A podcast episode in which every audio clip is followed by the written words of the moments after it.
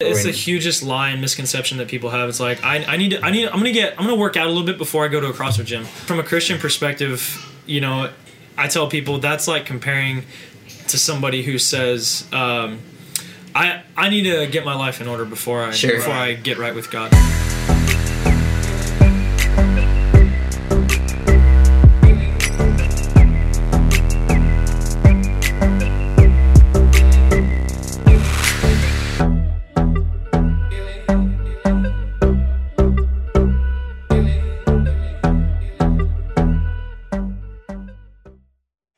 Welcome to Reformed Dads, where all things are for dads, through dads, and to dads, as well as the aspiring husband and father. I'm your man, Dusty Marshall. I'm a Christian husband, father, hip hop artist, and co founder of Irregular for Christ Ministries. To my right is my man, Andrew High School T. Songkran, as oh, always. yes. Yes. And our special guest, Jeremy Ja Rule. Ja Rule. oh, Ja oh, Rule. Thanks for coming on, man. We're excited to have you. I'm honored to be here. Yeah. Super blessed, man. Tell me about your guys' week. How was your week? Pretty chill. Um, nothing super exciting. Living the quarantine life. Yeah. working out a couple times a day, which is cool. Usually it's only once, but now you know I can kind of squeeze in that extra workout. Studying, trying to read more. Um, that's about it. Family time, Wrestling obviously. with kids, yeah, obviously lots of family time, which is a blessing. Um, yeah, baby sleeps good, so I don't really worry about sleep Nice. deprivation a whole lot. Wow. so Praise God for that. Praise yeah. God. She's the best sleeper of all three. Nice, bro. That's amazing. Yeah, pretty much living the quarantine life myself.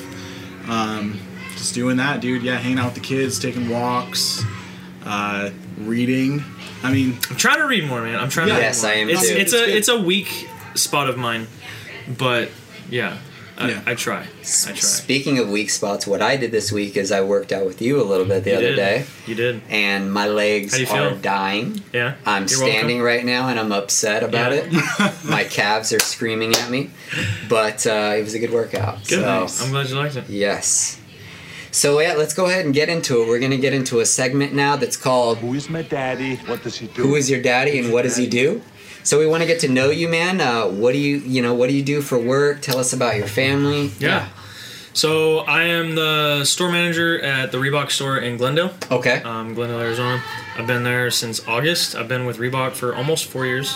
wow. Um, Okay. I actually left for a little while and then I came back. Um, so I've been store manager there since August. Okay. Super cool. Um, I love being a leader. I love leading people, um, helping them grow. But it's also kind of a cool atmosphere. You know, I mean, Reebok. The mission of Reebok is to be the best fitness brand in the world. yeah. Um, so it the the demographic of people that come in, you have people that don't work out at all. They just love the classics, right? Okay, You know what I mean? yes. Like the the streetwear, the classic leathers, the Club Yes. C, things like that. Um, then you got you know maybe some seniors that come in and they do their walking or their pickleball. You know what I mean? And then you get like, pickleball. dude, pickleball's on the rise, I bro. don't know what that is. Dude, I don't. It's I like like, pickles. It's like racquetball for like seniors, bro. Yes, and I know guess exactly what it's you're talking hardcore. about. Um, and then you get you know people you get crossfitters you get people that run you get people that just do fitness in general just you know bodybuilding whatever the case Yeah. is so it's pretty cool like broad spectrum of, of And now people. MMA, right? A lot of people who are yes MMA. reebok reebok is uh, one of the main sponsors for ufc um, Yeah. so um, Conor McGregor's a, uh, a Reebok athlete, so we get all kinds of Conor McGregor stuff. Ronda Rousey, back when she was big, Okay. um, doing her thing, all that stuff. So Okay. Wow. All right. So that's your that's your nine that's to five. that's my day job. Been Okay. married for almost eight years. okay. Um, three kids, um, and just loving it, man. Just loving life. God's good. Um, yeah, it's pretty much the day to day. All right. You do a lot of evangelism though too, right? I do. People yeah. watching this might have actually seen you on some yeah so Live videos. yeah so i mean apart from my my day job that pays my bills um so you know god has called me to ministry in in different respects um i do a lot of evangelism um i super huge calling to preach the gospel Yeah. and walk with people i have a i have a shepherd's heart to Yeah. kind of come alongside the people of god and encourage them and you know spur them along with the word but also to to reach out to the lost you know what i mean like when i when i was a baby believer um, it was very early on where i got a huge burden uh, for lost people because it was just a brokenness that you saw, and it's like. Man, I know the I know the cure. Like, Yeah. I know the Yeah. answer. You know what I mean? Not like that. I'm I'm like enlightened, but it's like, man, like you're hurting. You're you're stumbling. You're, Jesus. You're Yeah. confused. Like, Yeah. let me let me let me give you some some good news. You know what Yes. I mean? Amen. um, and like as you grow as a christian especially in the reformed perspective um, it's it's the only thing that makes sense Sure. you know what i mean and we look around the world today and we see confusion we see chaos uh, hurt brokenness to the 10th or the millionth degree Yeah. and it's it's like man if only you would just set aside your sinful ways Sure. and and Stop just loving your sin so much. Yes, exactly, exactly. Yeah. Um, so yeah, I do a lot. I do as much ministry as I can. Um, sometimes, some months, it's not as much as I would like to, just given other responsibilities and things Sure. like that. But yeah, man, preaching the gospel, um, spurring the family on, uh, you know, and and we can talk more about Sure. that later. But yeah, it's Praise God.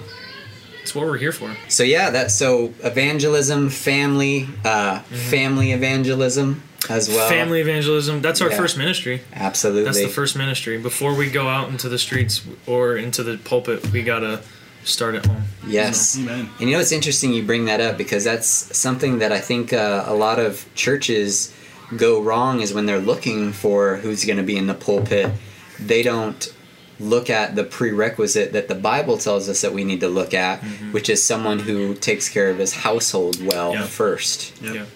They look for the mega church preacher, the guy who's had lots of experience shepherding a well-known church or the name who has written a big book Right. but they're not technically asking them the biblical question Mm. viewing their family right how are you taking care of your family how are you shepherding your family are you are you washing your wife in the word are you raising your children in the way that they should go because that's the scriptural prerequisite right Exactly. Yeah, amen, exactly. bro. Straight up.